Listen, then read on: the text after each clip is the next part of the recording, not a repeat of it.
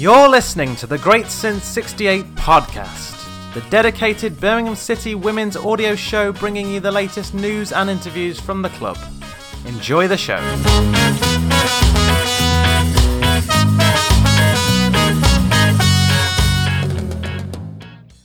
Welcome to the Great Since 68 podcast. It is episode 51. I hope you've enjoyed the FA Cup special, which came out last week. We've got some more special guests today, but first, Chris. Chris, how have you been? Uh, not too bad, thank you, Craig. Yourself? Yeah, not too bad. Hopefully, the Chelsea result didn't go too badly, given away that we're recording before the Chelsea game, but nonetheless. I thought we were superb and fully deserved our 4 0 win.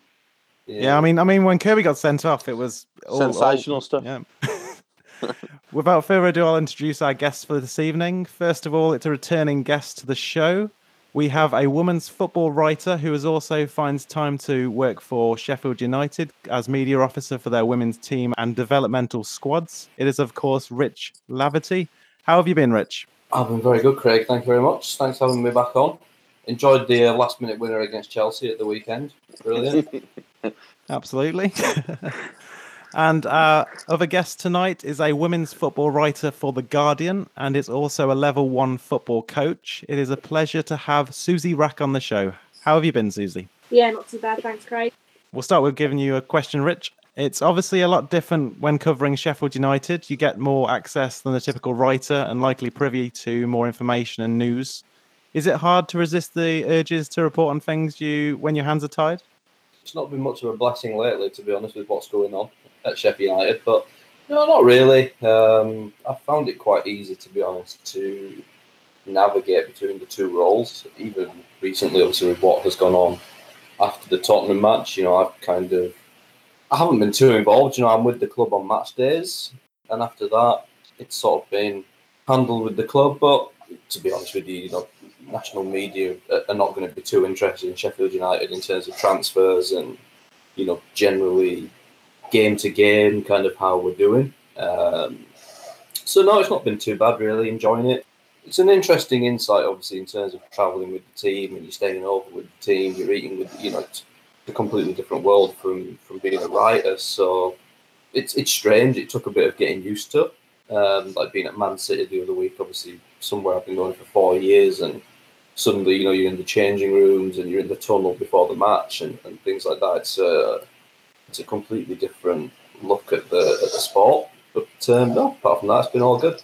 We covered what journalists are involved on a typical match day last time.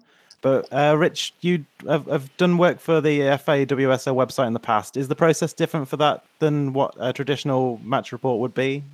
With the WSL, it's pretty uh, pretty standard to what Molly said in terms of we we go to games, we prepare, we research, we get there a few hours in advance.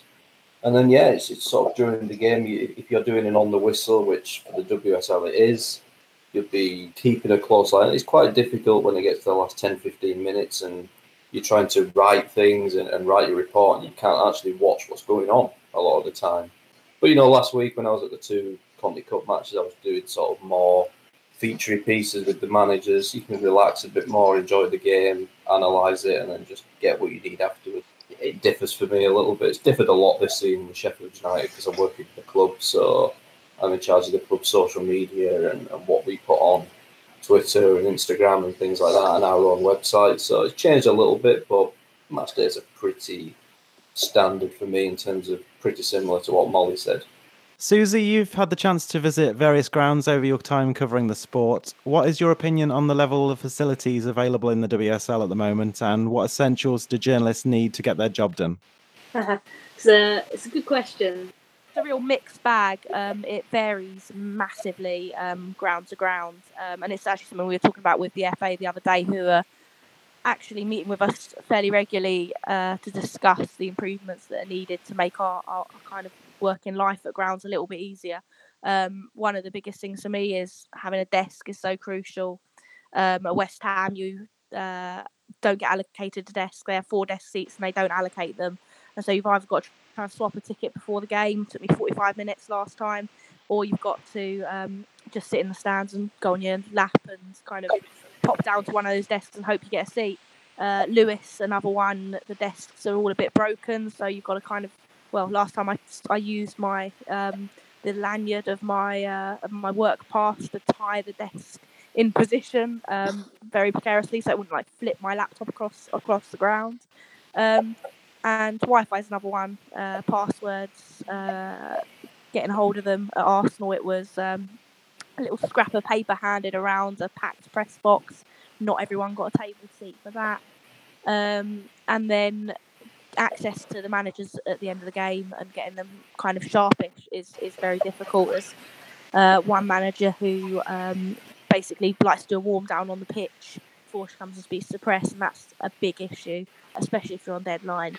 Um, it's just kind of breaking through the idea that we're, we're we're not fans, we're there, we're doing a job, and we need just a couple of minutes of their time so that we can transcribe and get things written up when when we're on tight deadlines and things like that. Yeah, absolutely. And if you have to get somewhere off, uh, you got to try and uh, get travel, and it's already booked and stuff. You've got to get off sharply. So I can understand that. Exactly. Just a quick question, Susie. Sorry, you mentioned there, you know, and obviously us as Blues fans, we see, you know, every other team come to Blues every other week. We see teams twice a week, so you and Rich would know better. But do you think there's um the people within the clubs at the moment are still seeing the media as a bit of a nuisance rather than rather than trying to help improve the professionalism of the game and the interest in the game? I wouldn't necessarily say a nuisance, but more don't really necessarily see the, the role the media can play in helping grow the game. I think there's there's a fantastic book by uh, Roger Domeneghetti, uh, a journalist in the North East. His book charts the rise of football journalism and its relationship with, with the sport, men's football, and uh, and it it kind of charts the history of it as a, a and explains how it's a, a very kind of mutual relationship that that football has been as reliant on the media to grow as the media sports media has been reliant on football to grow to the kind of size it is. And i think there's a lack of understanding about how that that relationship can be really beneficial to uh, to women's football as well. A little bit of knowledge that, that you know we can play an important role in helping helping publicise and, and grow the game would, would be helpful. It's a work in progress. Moving on to investigative journalism, then Susie, you've had some high-profile cases this year of, of stories of allegations of sexual and physical abuse to do with the Afghanistan FA. It obviously takes a lot of um, work to look into these sorts of stories and, and, and get sources and double check and those sorts of things. Could you just briefly run through um, th- those sorts of things that you have to do on a weekly or a monthly basis? Well, the main thing is just kind of keeping your ear to the ground, but also trying to build up as many contacts as you can so that when those stories arise, you've got the right people to go to. I mean, I spoke to Shabnam, the captain of the Afghanistan women's team, back in March, February, March time last year, so I already had a relationship with her. So when they started kind of putting out these, uh, a few of them started putting out these tweets about the contracts uh, they were being asked to sign and how they'd been kicked off the team as a result. Uh, I already, you know, it's very easy for me to make the connection with with them, and you know they've read what I've written. They kind of they trust me, they know me, um, so that's that's really important. Um, then it was just about getting to the bottom of it, and, and you know one of the hardest parts is none of them really wanted to come out and necessarily say what was happening straight away, and so it was kind of you know you could tell that there was more to it. Um, and eventually they kind of passed me on to someone who was willing to say it. Or, you know, they, they wanted it to come out. They, they weren't trying to hide it. They just weren't sure how to, the best way to explain it or even ha- you know, I couldn't really articulate it in, in, the way that they wanted to. Um, and eventually passed me on to the coach, Kelly Lindsey, who uh, who kind of went into a lot of detail on it and was able to link me up with Polida, who um, who had uh, kind of been involved from the beginning. And, and so, yeah, it's, it's really about kind of keeping your ear to the ground of what's going on, but having the contacts there in the first place. I mean, you, you've already got those connections, you know, because if you go in as someone they don't know, it's, it's, it's a lot harder to win their trust than if, if you go in there having already built a relationship with them previously. Rich, when we were talking about um, investigative journalism and in the last show, uh, we we didn't touch on we didn't have a chance to touch on this. Is um the finances in, in terms of clubs? Obviously, the high profile case was Notts County in the past that, that they managed to hide the how bad it was in the men's finances until it got to the point where they it, it got out there. Um, do you do you think there needs to be more investigative um, looking into the finances of clubs who continue to hide or well, not hide, but prevent you from distinguishing between the women's spending and the men's spending in the in the league? And the potential downside of that is potentially clubs could go out of business without anyone knowing because uh, history could repeat itself. Possibly, but you know, it's not generally the kind of information that would be put in the public domain. I mean, you can look at the the financial records of most women's clubs on the on the government website. You can look at the sort of yearly spend for that season, what's incoming, what's outgoing, have they made a profit, have they made a loss, and it's a difficult one. I mean, you know, clubs don't want that kind of information out there, obviously, and you know, sometimes you don't know which way it's even going to go till the end. You know, Notts County were in obviously a lot of trouble, enough trouble that they decided that the women's team wasn't viable enough at that time, but that was only decided 24 hours before the spring series started. And with Donny Belles, I think with Domi, it had been pretty, you know, public knowledge for a while that they were struggling um, financially, and, and, we didn't know which way it was going to go until we restructure. So I can understand people wanting more information and wanting to know about clubs' finances, but I think when you're dealing with things like that, it's a little bit more difficult than obviously general news stories, transfers.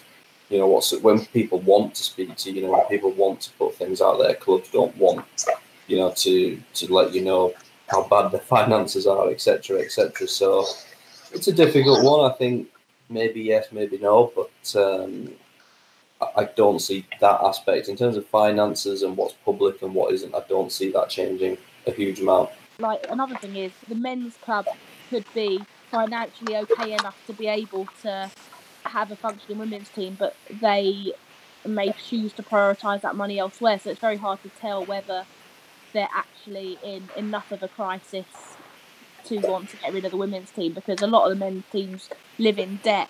So it's just at their whim as to whether they they keep a women's team or not. And it's yeah, it's very difficult to tell whether whether the will is there or not. Absolutely. We'll now take a quick look at your careers so far. Rich, we'll start with you. We spoke to Rich for an English special uh, a while back, which I touched on how he got started. So we'll uh, check that one out. I can't remember what the number is off the top of my head, but I'll I'll I'll, I'll link it at some point. Rich, we can't resist asking you another question though. How did the approach come about from Sheffield to have you join their media team? I think I was just speaking to speaking to Carla. I've known Carla a while. Obviously, I've been covered Sheffield FC, and, and she'd moved off to Sheffield United, and we were just chatting one day about their bid, and you know they were quite hopeful of getting into the second tier, and they mentioned they would need someone to do sort of match their media and things, and I was looking at branching out into different options because I think to work at a football club, you know, probably as a football fan growing up, you know, it's something you'd love to do, and it gave me another kind of insight into what football is like and what women's football is like, and it was quite informal, really. I mean, once they got, I mean, I was actually there on the day because it was the playoff final at Bramall Lane, and I was actually quite lucky to be up in the boardroom afterwards with Wardy and, and some of the staff, and yeah, finding out that they'd got sort of accepted, and there was a few cloak and daggers things coming on. You know, people didn't really know what was going on. Wardy got called in for a meeting, and some of the other staff didn't know what was going on. Players weren't really sure, and I had to leave at that point. But I did find out pretty soon after they'd been accepted, and then that was it. Really, you know, Wardy said, "You know, we'd like you to do it," and I got asked to do the academy teams as well, and it went from there. Really, there wasn't a, a massive formal kind of sit down interview or anything. It was kind of just a few months worth of chit chat, and um, yeah, eventually just sort of deciding it was uh, something I'd like to try. And what have you enjoyed most about covering women's football so far? What in terms of Sheffield United or just in general? In in general, but it can, it can be Sheffield United if you wish. Yeah, I think I think I put this on Twitter yesterday when someone asked me about what I was most looking forward to, and it's the unpredictability because there is something different every single day. Um, whether it is a transfer, whether it's a new story, whether it's a game, whether it's a squad announcement, uh, a cup draw, you know, there's always things going on. And I think from my point of view, it's just, you know, we've had so many news stories this year already. We're only two weeks in. and the games are coming thick and fast. You get to the end of the season, you've got big cup games, cup finals, Champions League, league deciders, and then you know when it ends, you've got a World Cup, and then when the World Cup ends, you go back into the season again. So it's just it's one big merry-go-round of um, always something to look forward to. So I think from my point of view, it's just pretty much the day-to-day aspects of how sport can change so quickly. And the, obviously the general interaction with women's football fans on Twitter as well. Mm, some.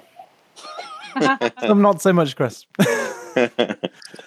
uh, going on to Susie, I know you've been writing since before this season, Susie, but it seems you've gotten greater exposure this season, maybe than previous seasons. Would that be fair to say? I, I would say that. I mean, I think I, I've gone to more games. The Guardian up their commitment massively to uh, uh, to the coverage. You know, they've got me going to um, a game every week or more, depending on uh, what is on. Um, they've got Eni in writing a, her column, which isn't necessarily always on women's football, but touches on it. Um, they've got uh, Rachel Finnis Brown doing talking points every week, and they've got Louise Taylor, who has always uh, done some England stuff. So they've massively upped their commitment this season, which is obviously a really good thing and good for me because it's up my workload massively. Um, they had started getting me to games uh, a, a, bit towards the end of last season, but um, yeah, this season it, it has yeah kind of really taken a leap on. Uh, reading your column pieces as well as your other pieces, you, we can all see there's real talent there. But how did you start covering women's football in the first place? So I always had an interest in football. Um, I've always followed Arsenal. When I was a kid, Arsenal ladies actually leafleted my council estate saying that they were training in Shoreditch Park. Um, like four or five, something like that. Um, and asking uh, people from the estate to come and watch them every Saturday or Sunday. Me and my dad were the only two that went across and sat on a bench, and I kicked a ball and watched them train, and my dad read the newspaper. So I've always followed women's football. Um, you know, when I uh, was at parades when Arsenal won the double in '98, and in 2003 I was there watching the men's team on the top of the bus and the women's team on top of the bus, and I I'd been writing a little bit for fanzines, like Stand fanzine, and uh, I uh, had a letter in the Gooner when I was like quite young, and then I'd kind of be writing a bit for the Morning Star, um, and I was working there as sub editor, and they picked up on that, so they had me uh, doing some shifts on the sports desk. Um, and then from there, I kind of started doing shifts at the Guardian, Trinity Mirror, a bit with Sunday Times, doing various things, subbing, layout, you name it, digital design.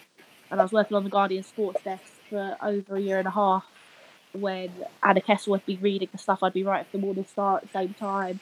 So when uh, Owen Gibson, who was then the head of sport, uh, asked her to recommend someone uh, to write on women's football regularly. She recommended me, and I went and had a chat, and it, it kind of it kind of went from there. It was the plan was it would be reviewed after a few months to see how it was going and whether they could you know afford to keep it up and things. But we never had that conversation because it, it just did so well from the off, which was obviously brilliant. Absolutely. And what story would you say has been the most impactful to date? Oh, definitely Afghanistan. Um, I think that's uh, is a is a really like proud story to work on for me because I you know I think that the level of trust involved um, was massive. Being trusted to tell their stories, uh, you know, quite so graphically and brutally um, was a massive privilege.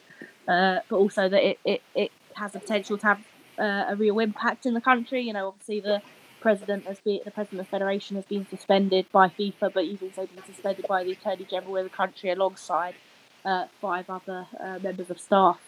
Um, and there are investigations ongoing, and it's it's you know really satisfying to see that journalism can make meaningful, impactful change, uh, which I think you know that's why I like it so much. Is that you know it has a lot of power, a lot of power to do good and actually help things grow, but also make things better uh, where where they're particularly bad. So yeah, that definitely is, is the story for me.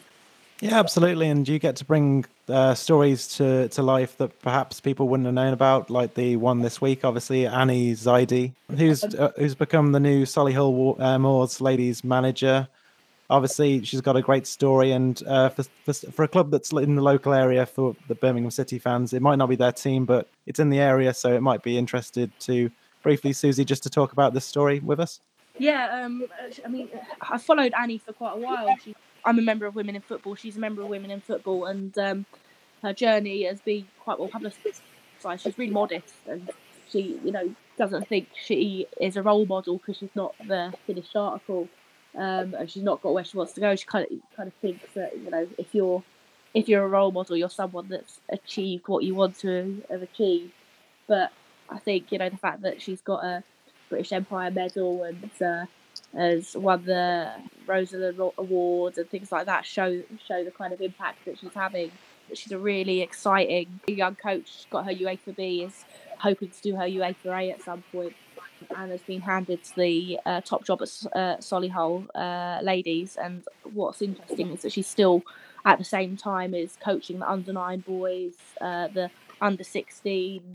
Uh, she's doing technical coaching with the under 13s. You know, she's she's a young Asian coach that just loves coaching, uh, and uh, she's battled racism, she's battled sexism, but her absolute love of the game has kept her going through it all. And yeah, no, so she's a she's really really like enjoyable to talk to. She laughs a lot, which is really nice, and uh, I think that she's going to yeah she's going to be a, a, great head coach, and I, I think it'd be it'd be good to get down to uh, up even from London uh, to Solihull at some point to uh, to see her in action. She's done a lot of really good work with the boys' youth teams there, um, and has really earned this step up, which is is really great.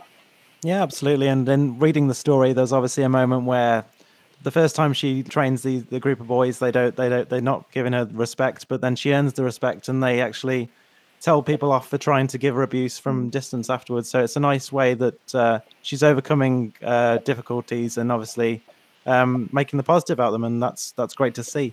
Moving on now to looking at differences between media in the men, men's and women's game. We touched on this in, in, the last episode. Rich, is there anything which we missed you thought that uh, we we should talk about? There was a lot of discussion last week, obviously, about do we change anything, do we do anything different, but I don't think there's anything we can change. It's kind of the way it is, and I think it's probably the attitude maybe from both sides that have to change. I think we in the media just have to accept that you know we're in a job where we are going to upset people. We don't want to, you know. It's not nobody ever wants to upset anyone, especially fans. But you know, you are going to write whether it's transfers, whether it's opinions, whether it's criticism of players or managers, etc. You know, you have to do it every now and again, and I think fans just have to accept that that's our job. You know, and I heard Molly talking about her job specifically, and I mean, I'm quite fortunate that I'm a, a feature writer. My job doesn't rely on you know big transfer scoops and things like that, but if Molly or Susie or Katie or someone got a, a big story and they withheld it for fear of you know backlash from the fans or what fans might think, and their editor found out they'd held a story back that somebody else published in a different newspaper, they'd get sacked. You know, so it's as simple as that, really. You know, they've got jobs to do. We've all got jobs to do, and you know, there's always going to be a bit of a conflict of interests between media, between fans, between clubs, between players, and I think we all just have to kind of accept it a little bit. Sophie Lawson, obviously the editor at uh, Woso Vavel, a well-known name to a lot of uh, women's football fans. She's someone who goes to. Would would obscure be the best word, Rich, for places that she goes to? yeah. I had to go at her early today actually because she's not going to obscure places anymore. She's going to watch the USA, so she's gone mainstream.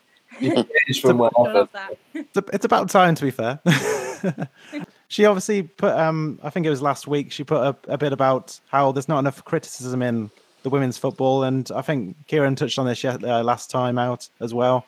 It, it, as the game becomes more professional we need to get more criticism of on a professional level. Susie do you agree? There's there's always a little bit of a fear and a hesitancy in in women's football to to report on the the kind of not so pretty stories because you don't want to bring the game down you don't want the the the negative stories to be the big breaking news above above the positives. You know that it could have a negative impact on the game. But for me, it, it's almost the opposite effect in that if you don't report on those kind of on those kind of things, how will the game ever change for the better? Um, you know, how will it ever become the game that we want it to be? So, you know, I kind of I think I think criticism is actually really important for making it better and helping shape it. In, in terms of criticism for on of, of journalists, I actually really enjoy it because I like arguing my point. Um, it, it helps helps me clarify it. Um, if I if I can defend it, then it then then I know that I'm I'm on the right track. If I can't, then I know I'm I'm kind of barking up the wrong tree a bit. Uh, but it, it, tests you, um, and it, it, makes you a better journalist if you're if you're tested regularly and and criticised regularly. So like you can't please everyone all the time. It's, it's impossible. I've got no problem with irritating. But when I pissed off the whole of Wales with uh, with my stuff on uh, where they should be playing on the Wales England game, you know, people kept asking, "Oh, this you're taking a, a, lot of flack. Are you all right?" And I was like, actually, I, I kind of enjoy it because I sort of wrote it with the intention of it of it kicking up a bit of a fuss and creating a bit of a, a buzz around a game that may not have much attention generally um, necessarily. And also, I like the arguing because it, it, helps me kind of think of new ways to defend my argument. Um, so yeah, I yeah I think criticism of the game and criticism of journalists are both healthy things. Yeah, I think I, I would agree. Um, I, I, think obviously, Chris, do you want to go on a point there? Yeah, I was just going to say I was, was, thinking about this. Um, you know, we, we obviously mentioned it. We've mentioned it on, on both shows now, and you know, I think I think have, having that respect for the game as well, and, mm. and respect for the people who are talking about the game. If you've got if you've got um, journalists working for newspapers, freelance journalists who are doing match reports, who you know, and uh, for example, the the Blues Bristol game this weekend. If if you if you read the paper and if you, if you saw the game and then you opened the paper the next day or, or opened a website and and, and the reporter was raving about the, the quality on, on display and you know and how wonderful women's football is this that and the other then I think potential of losing a little bit of respect for the game and the people mm. who talk about the game so you have to be honest at the end of the day you know I know, I know we've certain players in, in the WSL recently haven't been happy about the criticism they've they've been receiving. But if your team is conceding awful goals week in week out, there's no point beating around the bush and, and saying they're trying hard and you know I'm, I'm sure they are trying hard, but you know there's no point in saying that you know that they'll turn it around that they're doing really great things if if they're not and they can improve and you know that's that's where hopefully, you know, the, the people who are who are doing the match reports and the journalism, they say these things. Like Susie said, it's going to upset some people, um, but that's the only way you sort of gain gain respect in the game actually. Because if you if you say everything's hunky dory and it isn't, then then nothing's going to change. No, absolutely. Uh, Rich, do you want to add anything before we leave? Um, I mean, I heard. I think I can't remember if it was Kieran or Molly. I think it was Kieran speaking about obviously criticism and you know are you too close to players or too close to managers and clubs and, and the FA and whatnot in women's football but I don't know how Susie feels or how anyone else feels but for me it's strange because actually I probably feel more comfortable criticizing people the closer I actually get to them because mm. they, they know you and they trust you and you know if I have to criticize Nick Cushing or I had to criticize Mark Skinner I kind of think, well, they know me. You know, they've known me a long time.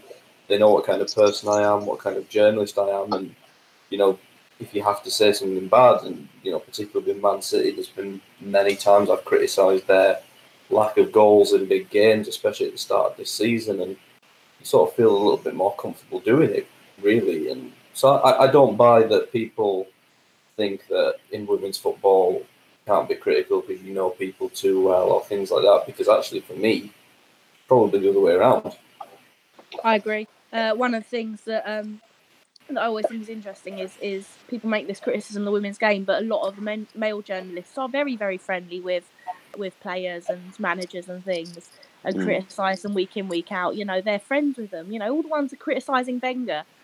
They're all mate. They all are. You know, absolutely love him face to face you know, it's it's a completely different story. Or you look at um, Moose on the radio, who's snapping his selfies with a player every other day and happy birthday messages and things.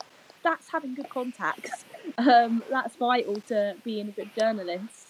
And I completely agree with Richard's point about you know the the closer you are, the more able you are to criticise. I think I think if anything, a decent manager and a decent player will be making those own criticisms of themselves. Um, yeah. And will be able to relate to them. And if they can't, if they think that that gen, you know, you've made an error, if you've got that relationship, they can turn around and say, "Oh, you said this, but actually, you know, what if I said this to you?" And it just, yeah, it, having that relationship uh, and being challenged and tested is, is what makes you what makes you a good journalist. You know, if these players and managers want to be in, you know, uh, a, a more professional environment, a more professional league where they're getting the the recognition that they feel they deserve. They need to they need to understand that this criticism is gonna Mm. is gonna come towards them, um, and they, they can't just get away with, with people saying nice try every week because that's that's that's not going to grow the game. That's not going to get people through the gates. Absolutely. And I think that's a good place to end it for tonight. I would like to thank Rich Laverty for joining us once again. Have you enjoyed it, Rich? Always a pleasure, Craig. You know me. Thank you very much. And was just Su- just trying to imagine uh, uh, uh, Rich criticising anything Nick Cushing did. Uh, just a just a nice thought. I used to put some more of my work, mate. so someone scuffed the plaque on Phil Neville's seat at, at the at the uh, Academy Stadium. That might be why. oh, that's it. Yeah. And thank you very much to Susie Wrack for joining us. It's been a pleasure having you on the show for the first time, Susie. Thanks for having me. Uh, definitely up for coming on again when you want. Thanks very much. And thanks to Chris. Thanks again, Chris. Thank you very much. And that's all that we have time for, as I said. So thanks for everyone who's joined us. Remember to listen to the other role, um, the Media Play uh, podcast, which was a couple of weeks ago, episode 49. And of course, the FA Cup special, episode 50, the big 5 0, which happened last week. So thank you very much for joining us. And remember, keep right on. And that was the Great Since 68 podcast. To listen to future shows or listen back to our previous ones, go to iTunes, Google Podcasts, Spotify, or any other podcast platform you may use. And search for Great Since 68 and subscribe today. Thanks for listening, and remember, keep right on! Keep right on till the end of the road! Keep right on!